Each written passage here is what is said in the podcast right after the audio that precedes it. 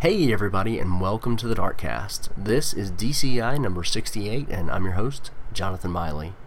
In this episode, I got to speak with Nathan Meunier, who is one of the developers and co-founders of Touch Fight Games, a studio that's only about two months old, uh, and they uh, they set out to make a game for Halloween called Go to Bed, Survive the Night, and impressively enough, they actually pulled it off. It's currently available on iOS, and we talk about the development of the game and uh, what the game actually is. If you want to find out more information about Go to Bed, then you can find that on the show notes to this episode on Darkstation darkstation.com. If you want to find out when more interviews like this are going up on Darkstation, then you can follow us on Twitter. We're darkstation underscore com if you'd like to subscribe to the podcast. We are on iTunes. Finally, if you want to send us an email, you can do that at podcast at darkstation.com. As always, thank you so much for listening. Now on with the show.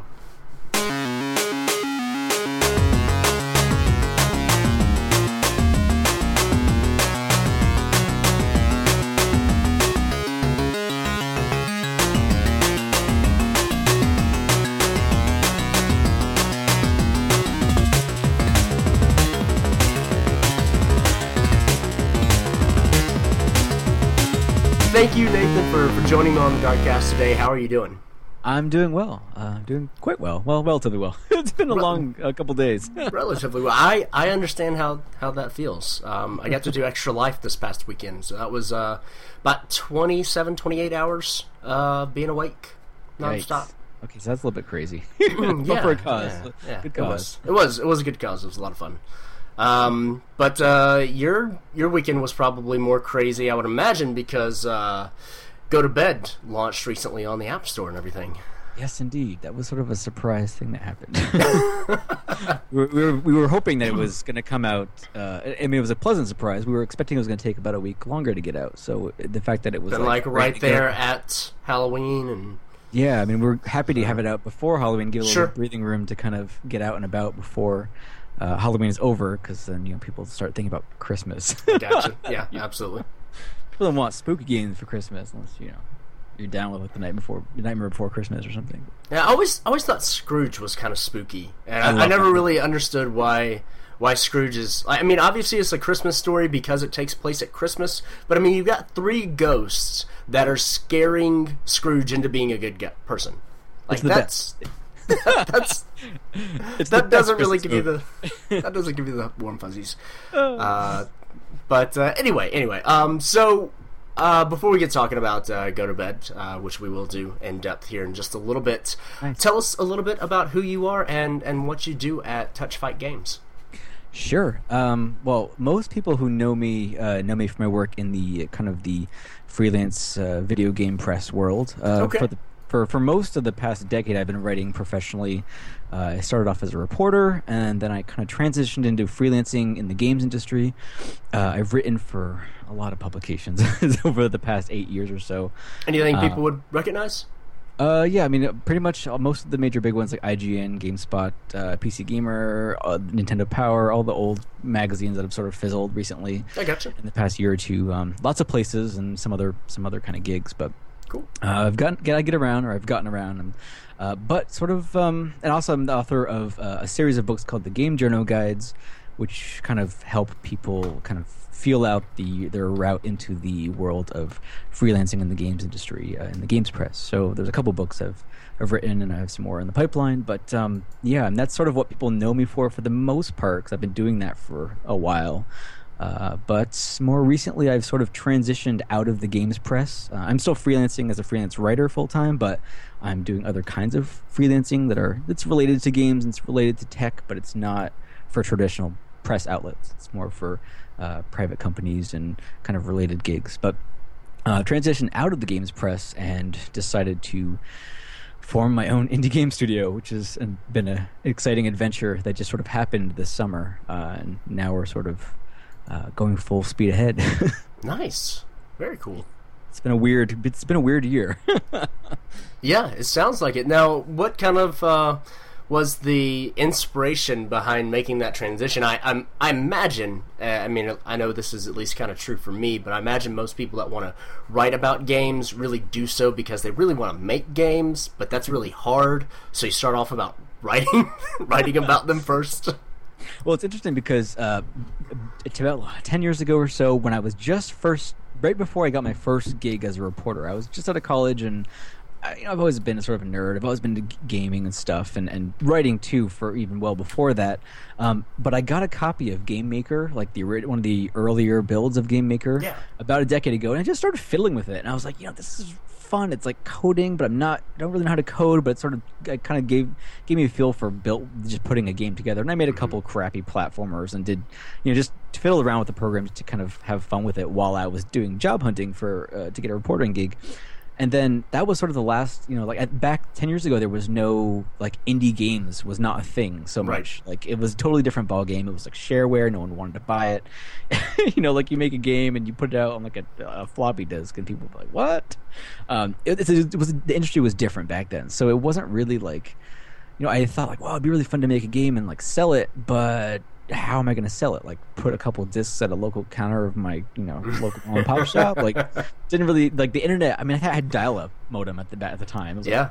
so it was like not like not an option to like do something with games. And at the same time, my main career focus at that time was also trying to break into journalism and writing. So, you know, I've always been a gamer, been a big nerd, and I love I love games, but I also like writing, and writing has been one of my passions since I was very young. So, um, you know, professionally, I went to school uh, for for journalism, and when I graduated, I wanted to get like a reporter's gig and kind of start down that path. Um, so when I eventually transitioned to the games press, that was more of me wanting to write about something that I felt more passionate about than local town government and police and crime and stuff. Like, uh, you know, I cut my teeth doing that for a couple years as a reporter, but I mean, I, want, I was more of like an entertainment reporter uh, in college, and that's kind of more along the lines, of what I wanted to do. And so that Yeah. Pushing into freelancing was like, wow, I can get paid to write about video games, which is super cool. and that's kind of like how I got into games journalism or you know games press and you know in one hand being a critic but also just doing like traditional reporting like you know doing interviews and writing feature articles and pitching um, and so I never really got into the games press with the intention of actually kind of using that as a springboard. Um, it's more been about the way the industry has changed in recent years, and having been at this for quite a long time, I kind of felt like uh, you know things were changing, and I kind of needed a change. And I'm sort of into. I'm, I'm a creative person, so I love, you know, coming up with new projects to dive into. Which is why anybody who knows me pretty well, you know, is always like, "Man, you're crazy. You're doing like 50 things at once on any given day," which is very true. Um, so yeah, I mean, that's sort of be, forming a studio was more kind of an accident, really. Like I didn't really intend to, hey, I'm going to launch an indie game studio, and this is what's going to happen. It was, you know, I have a couple of friends in the area where I live, which I live in rural Vermont, which is like really in the middle of nowhere when you compare, like you know, the the nowhere near the pulse of the game industry at all. Um, but um, you know, I've got some friends in town that were you know fellow kindred spirits into arts and music and games and stuff, and uh, you know, my friend John could uh, you know he was he, he had some experience in Game Maker and was able to code. Uh, my friend Len, who's his older brother, uh, you know, has is, does great art and he's also like a, a writer um, and you know does children's book stuff. So um, we kind of sort of just came up with this idea over the course of like a week like hey let's do a project and hey let's make a game and hey let's actually do it legit and form a studio and go through the process of making an llc and doing it doing it proper so that's kind of how how the quick and dirty way of how Touch Fight Games came about Okay, very cool. weird story so, uh, so you guys have been around for just this this year. You started uh, working on all this stuff in 2014. yeah just about august or so i think is kind of when we officially got the uh Oh wow, so started. like yeah. two months. Yeah i mean the, the, Wow. the, the dev cycle for go to bed has literally been like two months That's and we started awesome. on another yeah we and we started on another project before that and we were like hey let's do like we, we had started prototyping a game that's actually we're, i think we're going to make a version of it eventually but it was just like hey let's just dive into this big project and it ended up being kind of ambitious and the mechanics are cool and it's the artwork is slick but we're like you know we should probably do like a shorter more simpler project first just to kind of get something out and Sure. um, and then that's kind of how go to bed happened. It was sort of like len prototyped an idea and had some artwork and kicked it to me and i said hey i can whip up a prototype of this and i did. And then i sort of presented it to the, everyone and john put some stuff in there and we kind of all just went around in circles and polished it up. I'm like hey this is going to be your first game i guess. So uh, and it happened so it just so happened that we're like well it's august now and halloween's coming up so let's do a spooky game and have it out in time for halloween which is like a really stressful, crazy deadline to set for yourself. It's like, hey, Halloween's in two months. Let's get this done in time for that. Yeah, not, I mean that that sounds like it'd be stressful for pretty much anybody. But this is this is your first game, and I mean, Yeah. have um, John and Lynn have they done any? I mean, obviously they, they had some uh, experience in like coding and stuff, but have either of them actually worked on a game before? No, I mean, well, John, uh, you know, he's coded a lot of different game maker games, and he's put some Okay. stuff up for free. But he's, I mean, not. I'm pretty much the only person who's been involved in sort of the game industry in any Okay. capacity. Uh, you know, Leonard, he's a, he's like a, you know, he works locally, but he does writing stuff on the side a lot. Um, You know, obviously they both play games a lot, uh, but neither of them, I think, previous to to this sort of adventure, have been directly involved in the game industry. Um, and I and I have a lot of experience, sort of like you know, covering games, and I've really been an enthusiast for in, the whole like indie game side of things. So Mhm. It felt like a good pa- meeting of the minds as far as each of our skill sets and talents sort of, uh, you know, combine really well together. Um, and we seem to work well together. So I think that's part of the reason why we were able to get this game out within the course Sure. of two months. And uh, yeah, it's been it's been a wild ride. That's awesome. That's uh, I, I can say you guys are crazy, but uh, Yeah, that is we awesome. definitely are crazy. I don't know what we were thinking, but uh, Uh, so where are you guys actually located? Um, uh, so we're we're in southern Vermont, like Okay. in the uh, Bennington area. Like we're kind of spread out a little bit down here, but we're we're all in the same area, and uh, it's you know we're about a couple hours from the city, New York City. We're a couple hours from Boston, a couple hours from here and there. It's sort of a nice location, but it's really kind of out in the middle of nowhere too. So, uh, yeah. So and and there's really no like scene out here. Like if if I wanted to get involved with like other indie devs, we'd have to drive way north to like the Burlington area where there's a little bit of stuff going on within our own state. But really, basically, it's like you drive down to the city or you drive to Boston. That's like the closest places where there's any sort of indie game stuff happening, Gotcha. l- like local to us. So we're kind of in a little no man's land pocket of just trees and cows. but we manage. That's that's pretty awesome. Now, you guys uh, on your website, you have a tagline, and it's uh, "Quirky games for quirky people." Uh, so I imagine that means you're not at really any point going to try to make like a straightforward FPS or sports game or something like that. But what what does that phrase kind of mean to you? Well, to, I we're all sort of like weird dudes. Like we're kind of, I mean, we're all eccentric in different ways, um, and and it's just sort of like we're all a little bit demented too, which kind of helps. I mean, like I, I, the kind of games I'm attracted to. I don't know if you're allowed to swear on this podcast, Yep. but I mean, the, the yeah, kind of we, games we have an I'm attra- explicit rating, so Oh, go perfect. for So it. The games that we I don't like use it most- enough. the games I want to play are the games that make me go, "What the fuck did I just see? Like, what, what, what the like?" I'll see the trailer and be like, "Holy, holy shit! What is this? Like, this is so weird. I need to play this." Like, there was a game that there's a trailer just came out, and like you play as a piece of toast, and it's just like 3D. I forget what the studio, but it was like I'm like I saw a trailer, I'm like I need to play this game right now. Um, and and so like the weird games, uh, especially indie stuff, is kind of what I'm attracted to as a player, and as you know, as as a journalist too. That's kind of what I my beat was for the longest time was digging deep into like I mean I remember when like World of Goo first came out and some of the first wave of you know the bigger indie stuff rolling out that was kind of what I was pushing to cover at the time and interviewing those folks and do that. So that's sort of always been one of my favorite beats and those are the kind of games I, you know I'll play AAA stuff and I, and I I dig that a little bit but I mean I love just the weirdness and the inherent uh, creativity and, and sort of broad range of bizarre bizarreness you can encounter in Sure. sort of indie games. So that's kind of like the idea we're pushing in our studio is that you know some of our games may be you know eventually there we'll probably put out some games that do have some kind of normalness to them but the idea is that we want to put our own weird spin on everything we come up with so we come up with an idea it's like okay this is cool but how can we make this game a little bit different or a little bit weird or put our own personalities into it Mhm. and that's definitely what we do with go to bed where you know there's throughout the game you know between the audio and, and the art style and even just the gameplay like our own distinct uh, weirdness is kind of sprinkled in there liberally throughout the game, and, and I think it's sort of a good good starting point to introduce people to kind of what we want to do.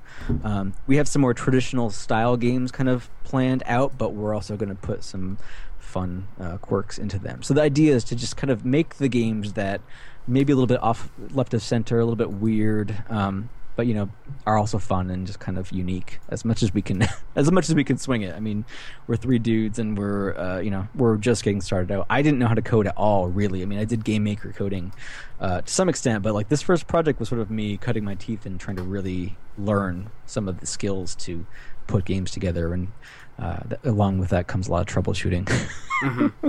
Absolutely. and just the whole process of trying to export to iOS and get the iOS that was like I don't necessarily get into it. We, it was been a, it's been a huge uh, headache the past like month. The, the first month we had most of the game built. We're like, hey, this is great, awesome, and just getting the game polished, which is not that hard. You know that that went pretty well, but just getting the technical stuff to get it to work on the proper devices, and Mm.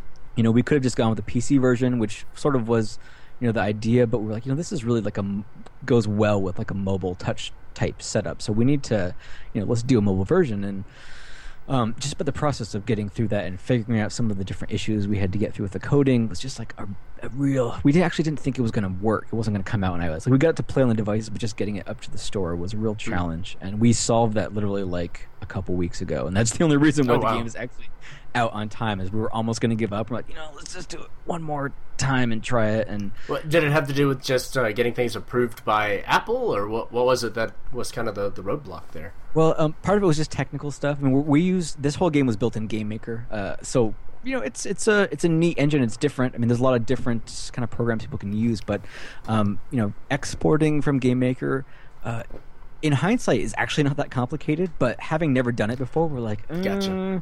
Sure. And then obviously there was some tutorials that we were following, but then they'd update the versions, and it's like things would be a little bit different, and uh, some of the troubleshooting is, is just tricky trying to figure that out. And and iTunes, you know, or excuse me, the App Store, you know, has some specific stuff you got to uh, think about as you're trying to get your game up there, and um, so and, and also I'm we're like I'm only one person on the team has a Mac, so I'm a PC guy. So like we basically like anytime we wanted to export the game to work on to try to get like a build out on our on our devices to try or to try to submit to the store, we would have to like drag all three computers together to one spot and then like try to get them to all talk together. And each time we do that, there'd be some new troubleshooting problem with like the Wi-Fi wouldn't work right or Sure. it was just sort of like a, a big nightmare of technical issues that were really sort of beat us down a little bit in spirit. It was pretty, it was hard to work through, but ultimately we just kept doing it and it worked out. And uh, so it feels good to have. I mean, really, the people people that know me well know how uh, I've been sort of out of sorts the past couple weeks prior to the game's launch, just like trying to get everything to work right. And uh, so it's been a bumpy transition, but I'm feeling a little bit better about it now. That at least at least we know it's out in the store and people are buying it a little bit, and that helps. Uh, yeah. Awesome. Well, um, what actually is Go to Bed for those of us that don't know? Sure. Okay. Uh, well, go to bed is a. Um, I'm going to throw a lot of words. I'm going to smash a lot of words together into probably a long sentence. But That um, works. It's it's sort of like this um, spooky hand drawn indie horror game, uh, and it's very much inspired by the artwork of like Edward Gorey. Uh, Len's uh, that's one of Len's big inspirations. So it has this sort of dark. Uh, children's book vibe, but also probably a little bit more demented than that. Uh, kind of So maybe like both- Tim Burton children's book. yeah, I mean, style? like, any, like if he all, yeah, those kind of like the dark. it's all it's all black and white. It's very kind of dark and, and spooky, um, and and the type of gameplay is it's sort of there's an arcade element to it. So it's sort of you know you're you're tapping monsters to keep them from uh, attacking this young boy who's in the trying to go to bed. Um, but it's essentially we're calling it a bedroom defense game. So uh, the story, which there's a pretty strong story element uh, and, and voiceovers and audio background put in. Um, you're a young boy and you're sent to your room uh, begrudgingly to go to bed, and then once the lights turn out, uh, all of these dark shadow creatures kind of come into play and. Uh, you know, young boys are obviously delicious if you're a shadow monster, so uh, they're all trying to get you essentially. And the idea as the player is you, uh, especially with I mean with the PC version and iOS version, the gameplay is very similar, but uh, you're essentially tapping the monsters to try to keep them away uh, before because every time they touch the boy, it makes him a little bit more scared. And if you get hit a certain number of times, then it's game over. Um, that's sort of the gist of what the game is. It's a very, it's a very simple concept, and we wanted intentionally to keep it uh, very simple and easy to pick up.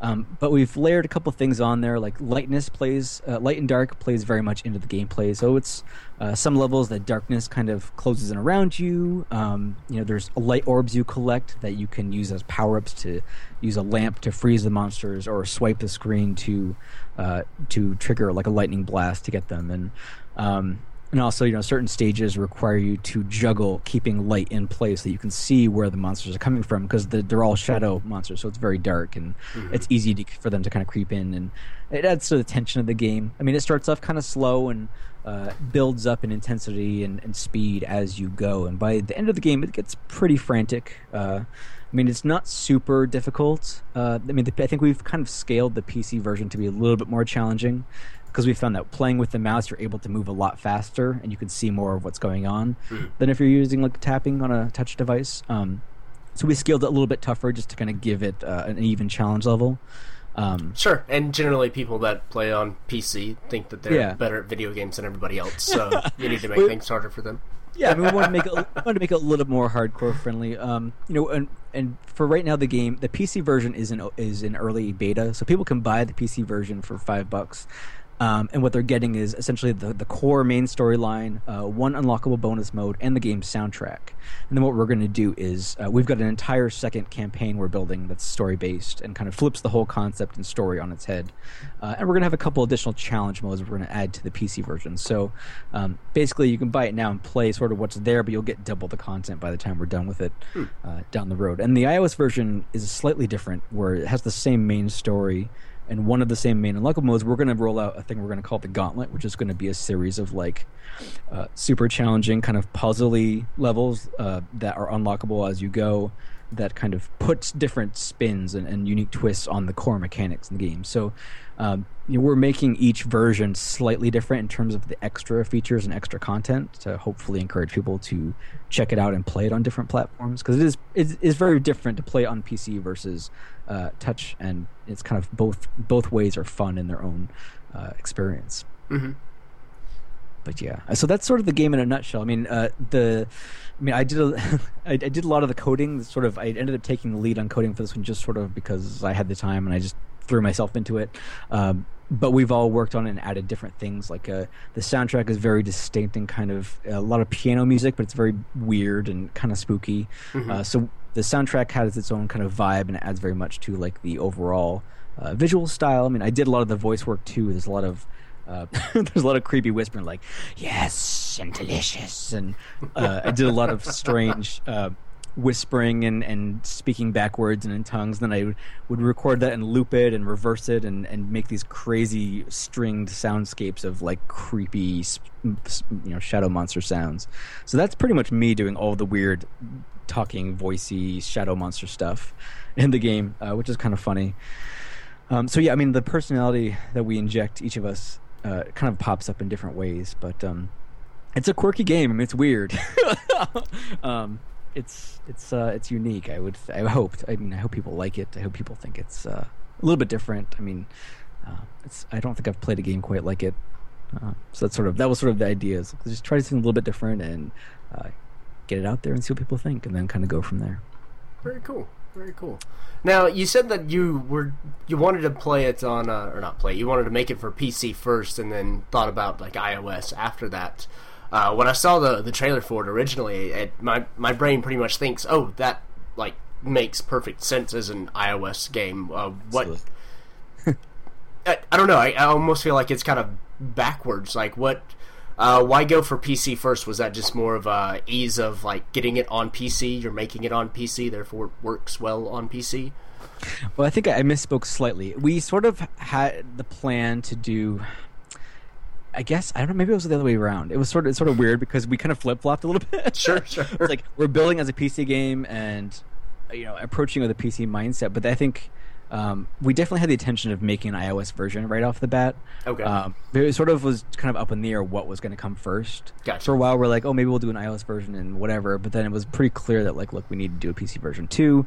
And then it was sort of uh, we decided based on sort of how how people tend to like PC gamers are a little bit different than casual gamers and uh, there's some hullabaloo too about if you put a mobile game out and then you try to put a PC version it's you know it's a port and it's crap and it's not you know like I don't know what the mentality is it's a little bit weird but um, you know, it is a PC game at its core. Like we started building on PC, the intention was to have it on PC as well, but also at the same time, it's like we knew this is an iOS game. It, it, it you, know, you look at it and you can kind of tell, which is we've caught some flack for that too from like the PC gaming community. People are like, oh well, it's a mobile mobile game. I don't want to play on PC. It doesn't belong on Steam. we're trying to greenlit, we're trying to get the Steam version greenlit too, which is another whole process, and it's a slow one. Um, sure. How, how's that uh, process been? Uh, just kind of in terms of uh, getting it up there on on Greenlight, the the reaction, all that kind of good stuff. It, it was interesting. Um, I think probably because it is a game that very lends itself very well to sort of a more casual mobile mm-hmm. platform. Mm-hmm. That you know, some of our initial response we got from some of the people on Greenlight was like, "Eh, you know, looks cool, but it's a mobile game, so it doesn't belong on Steam." I think that mentality is such garbage. Like, oh well, it looks like it's an iOS game, or it looks like it could be touch centric, so it doesn't belong on Steam. It's like the whole elitist PC gamer like attitude, and and I've always I've been a PC gamer since like, you know, I was coding in QBasic, which is like I forgot how to do that. But when I was a kid in elementary school, I bought a QBasic book, and I was and I l- used that and and troubleshot how to get like you know Wing Commander Armada to work on my computer in DOS. Like so, I've been a PC gamer since you know I started gaming. Uh, sure, but so it's like I, so I understand like okay well but that whole mentality does make sense to me because you know a gamer is a gamer. If you enjoy playing games on different platforms you know whatever. So some of the we sort of got some kickback. It's like oh well people were kind of rumbling like yeah we don't want this on steam. It doesn't belong here. And i don't i don't i don't agree. I think there's a lot of room on steam for different kinds of games. Um, so but then, then at the same time we also have gotten quite a few positive comments. And uh, you know, trying to get upvotes. You know, really appreciate people come and vote yes because then that helps. But uh, who knows if even Greenlight's going to be around for much longer? I don't know. I've heard different things, so mm-hmm. um, I hope they, you know, I hope they get rid of it in favor of a more open system that lets indies. Uh, have a little bit more control and sort of just getting their games out, and I know that poses challenges in terms of discoverability and whatnot. But right. I mean, man, it's just like you know you should be there's you know PC is such an open platform. It's like the one you know open frontier where indie gamers and or excuse me indie developers can you know get their content out and and you know so we we released our PC beta directly through our site and sold like ten copies. If we were able to release that directly through Steam, mm-hmm. I think it would be a different story. Sure.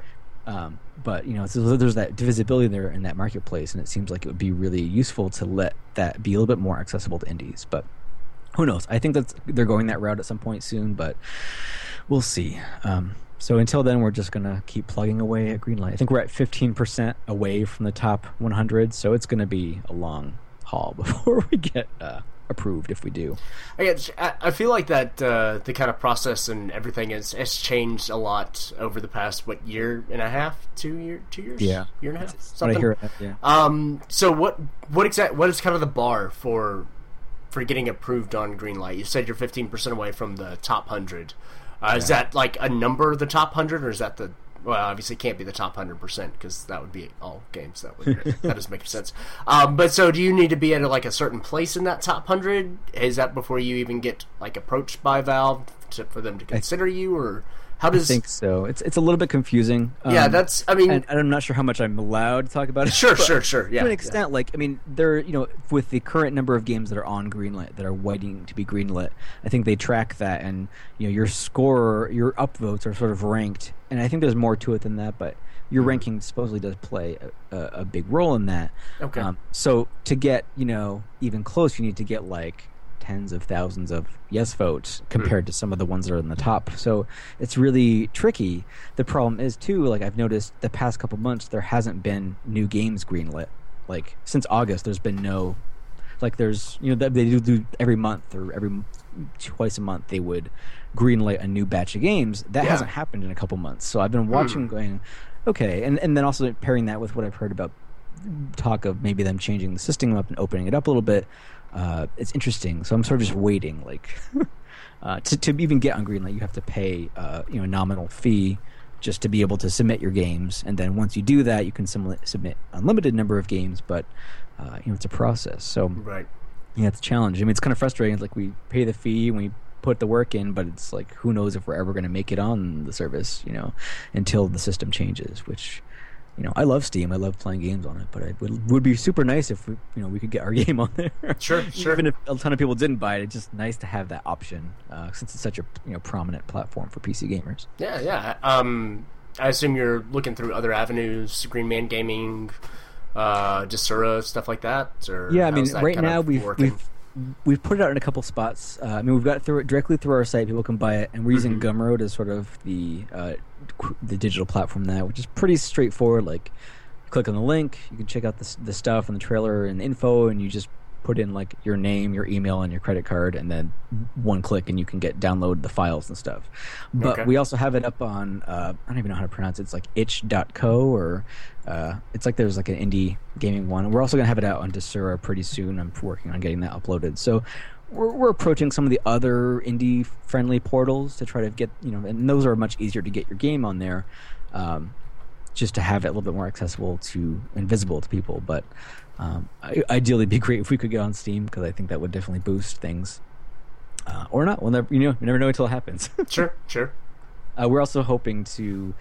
I mean, we've got the iOS version and you know iPhone and uh, iPad, and um, we're hoping to maybe expand to other m- mobile consoles. Okay. we're sort of just waiting to see. Uh, we've got some contacts out to see if there's some options down that road in the future, but who knows? Um, I mean, I'd love to see it on Vita. That'd be awesome. Yeah, I think yeah. the touch-centric nature of the game kind of makes it, uh, you know, uh, I don't think there's as many games that are touch-centric. There are a lot of, you know, more traditional handheld games on there, but Mhm. it'd be fun to do that. Who knows? Uh, Sure. And I, I imagine any uh, Vita owner would be glad to have another game to be able to play. Yeah, I mean, I, I Sony's think that, not doing the best job of supporting it. I definitely think the the real awesome thing about the Vita is the indies. I mean, Yeah. that's that's why I play. Like, I, I'll check in and say, hey, what's on here now? Oh, some there's like three, four new indie games. I'm to download them and rock and roll. Like, yeah. it's nice to have a portable system that's more of like a console type system than you know a mobile phone where you can actually play like indie games on and and I feel good about buying game. You know, I'll buy indie, uh, games from studios I like that are indies because I, you know, I'm supporting the game, even if I have their game already on three other platforms. I, Just I sort do, of how I work. I do the same thing. I understand. I I bought like four copies of Bastion back when it came out, so it's all Nice. good. Uh, It's a great game. Uh, it is. It is. All right. Well, um, I guess uh, that kind of does it for the main part of the interview here. Um, you've got The Walking Dead to watch, so let's let's jump into the uh, the end game here. Uh, so this is a, set of questions that are kind of inspired by um, the Inside the Actor Studio. Uh, Oh. So it's. Uh, there's there's no right or wrong answer. It's just uh, you know your opinion. And the first one is who's your favorite video game protagonist? Who's your favorite hero? Oh gosh. Um. And they only get harder. So Yeah, it's that's a tough one. I mean, Right. Yeah, I know. about this. Uh, I'm just trying to think quick so I don't take up too much time. Um, you know, uh, I, I'm trying to like avoid one of the more stereotypical ones. Um, Well, you never know. It might not actually be that stereotypical. yeah, what that's is true. True. Um, you know, I like uh, ugh, Binding of Isaac. The uh, the, the little dude there. He's so gross. I love it. That's definitely not stereotypical. That's awesome. That's great. I nobody said that's that a- before.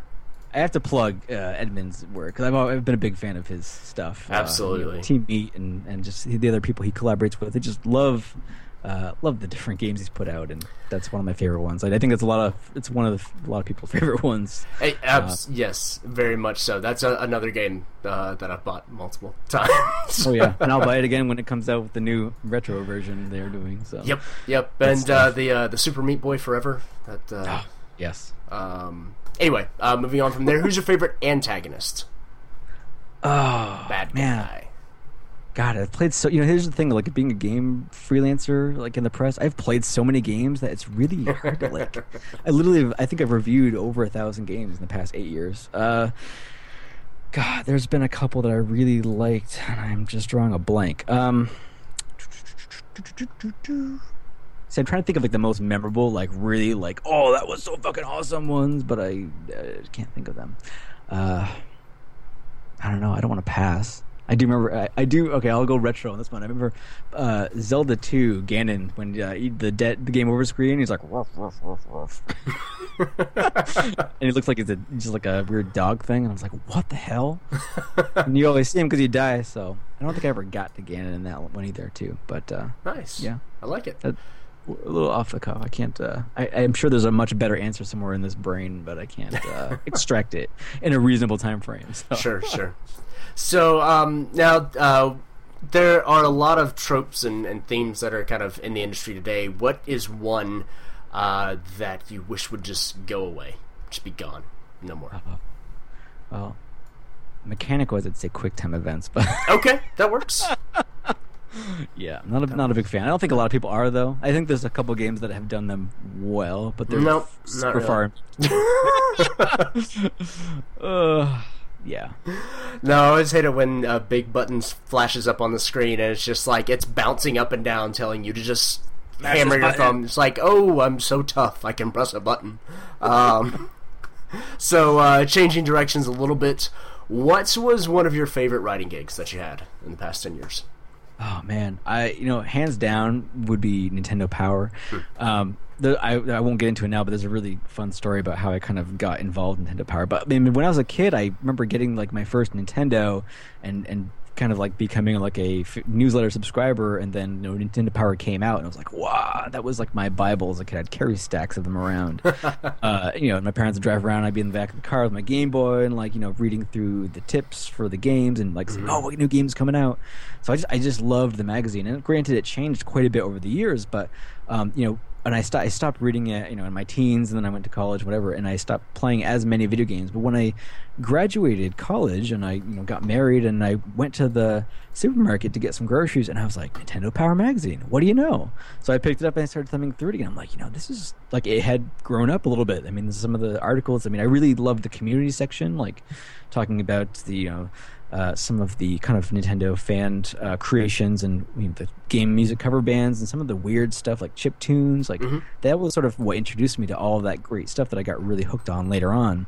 Um, so it was just really cool to eventually down the road be able to uh, pitch the magazine and successfully become you know a regular contributor. And I think I wrote for gosh two or three two and a half years maybe before the magazine shut down. But um, that was a lot of fun just to kind of be you know, writing reviews and writing. Uh, and I did a lot of contributing to the community section. That was like my main beat for the mm-hmm. magazine. So it was kind of fun just to one have the power to kind of pick out and pitch and highlight uh, interesting folks that were you know super hardcore fans that uh, had really interesting things and they would uh, devote their time to, like you know making. Uh, bead creations of characters, or uh, you know, doing musical interludes of, of classic songs and stuff. So there's a lot of just weird stuff that I would dig up and, and pitch that, and that would get in the magazine. So that was it was rewarding and it was a good run, I think. Bum, I was bummed when uh, when I heard they were going to shut down, but uh, mm-hmm. that's sort of happening a lot in terms of print stuff in the sure. industry. Sure. But uh, yeah, favorite gig. Awesome. Now you're obviously living the dream. You're both doing the writing thing, and you're getting to make video games uh, now. But if there was something else you could try, what is something that you would want to try profession wise? Man, that's tough because I sort of have branched out and done all of the main things that I've always been interested in. The gaming gaming is sort of the one of the ones like making games has been one of the ones that I sort of avoided for so long mm. just because of you know not really on my radar so much. Um, I mean, I, I've I've been a musician for most of my life, so I've played in bands, I've done you know, gone on tours and and been all kind done all kinds of weird stuff and loud music, whatever. I'm not doing that so much anymore. Um, I mean, I've written a couple books now. I've definitely planned to write some more books. Uh, I've mm-hmm. got some books that are written that I'm still working on finishing, and uh, I don't know. I mean, I guess game making games sort of is my next. I think ideally, what would be great is if down the road I could um, find a way to to be able to make a living entirely on creative projects like passion projects which mm-hmm. is something that's really tough to do and while i love freelancing you know uh, right now the freelancing is sort of uh, paying the bills and the game stuff is a growing new adventure. So uh, it'd be great if I could get to the game studio to the point where we're making enough games and enough income that it could be more of a serious part time thing, um, or even more than a part time thing, and then have uh, writing stuff like books and, and doing articles on the side, uh, being more of like a for fun because I always love writing. I'm not going to stop writing, but you know, being able to focus entirely on the creative stuff that I really enjoy uh, versus the stuff that I enjoy but also pays the bills. right. Yeah, I guess that's sort of the the logical answer for sure, sure. where I'm at now in, in my career and the things. All right. Well, second to last question. Um, have you ever seen Escape from L.A.? I feel like I have. No, I, I think I have. It's been a long time, and I think I've only seen parts of it. If, but if, yes, if you haven't seen all of it, that's okay. I haven't seen it either. Uh, this is totally Brian's question here. Um, but uh, at the end, I think it's Escape from L.A. It may be Escape from New York. He'll tell me. He'll, he'll tell me next time I talk to him. I don't remember. Um, but uh, at the end of one of those Kurt Russell movies, Snake Plissken uh, gets a device that can activate a uh, series of satellites that will set off a giant EMP and basically throw us back to the Stone Age. Nice. You get a memo that says that's happening tomorrow. Oh. What video game do you play tonight? Oh man. Oh snap. I don't know. uh, you know what? If I could have access to, I would play. Um, gosh, now I'm hyper uh, Hyper Light Drifter. That's not out Oh, yet. yeah, yeah. I want to play that so bad. Also a game maker game, and it's incredible because the guys that are making it, I, I I don't know much about their background, but I know this is sort of like their debut game from their studio, and the game just looks fucking amazing. Like I Mm-hmm. Just, it's really impressive. And um, for, as someone who uses Game Maker and is learning to use more of its different features, like it's it just blows my mind to see what they're able to do with it. So, yeah, I would Mm-hmm. And- I would play that. It's also one of those crazy games that just got way more than you know they ever asked for. It's it was Which nuts. Which is great and i love to see like i mean obviously that's the dream for everyone like i would love if Yeah. go to bed or one of our other games that we're coming up with hits it and you know gets that firestorm of publicity and sales and stuff. But you know it's great to see other people doing that too because i mean it's going to be an awesome game. I'm excited to play it and it's cool to see people being able to uh, you know make a living out of their their passion especially like on the first right out the starting gates like that. So Absolutely. good stuff Yeah, and um, last question: uh, At the end of your life, when you come to the gates of the Mushroom Kingdom, and Toad is there with the book of the deeds of your life, nice what do you want him to say to you? Uh, um, I don't know. what do I want, you, want him to say to me? Yeah, Um, it's the, the Mario version of uh, the Yeah. what do you want God to say to you. So, not not assuming that anybody believes anything, so we just we go with Mario, the great equalizer. party on, dude. I don't know. It's a weird question, Uh, Uh, is but I'm but I'm okay with that because I like weird questions. I'm I'm glad to hear that. Party on, dude. Party on, Garth. Party on, Party Wayne. on. Yeah, that's, that's All right. Well, congratulations, Nathan. You passed. I've survived. You've survived. You uh, all, all you get is our admiration and the promise that this will this podcast will go up in a timely manner. Uh, th- that's that's all I have to give. Awesome. Well, thank you so much for uh, for joining me tonight and, and talking about uh, go to bed, survive the night. If you could send us out just by telling our listeners where they can go to find out more about the game. Yes, indeed. Um, we have on our website we have a game page for the game, and what it does is it has a trailer, it has details, and it has a link to the purchase pages uh, for both the iPhone and the PC version. So uh, you can find all of this in one spot at uh, touchfightgames.com slash GTB. So go to bed. It's just GTB. Um, touchfightgames.com slash GTB. That's where you can find the games page and how to purchase it and more info and all that good stuff. And we certainly, if you want to check it out, the iOS version is only a buck right now. It's going to be a buck through Halloween, probably a little bit past Halloween, but then we're going to raise the price a little bit when we drop a big content update we're working on. So Awesome. if you get it sooner than later, you'll get all of that bonus content for the cheapy introductory price. Very Um, good. And the PC version is five bucks, and it comes with the soundtrack, and will have probably double the content of the iOS version. Okay. Yeah. So thanks for the support. We appreciate it. Uh, thanks for having me on the show. Very cool. Well, thank you for being on, and uh, go watch some Walking Dead. Yes.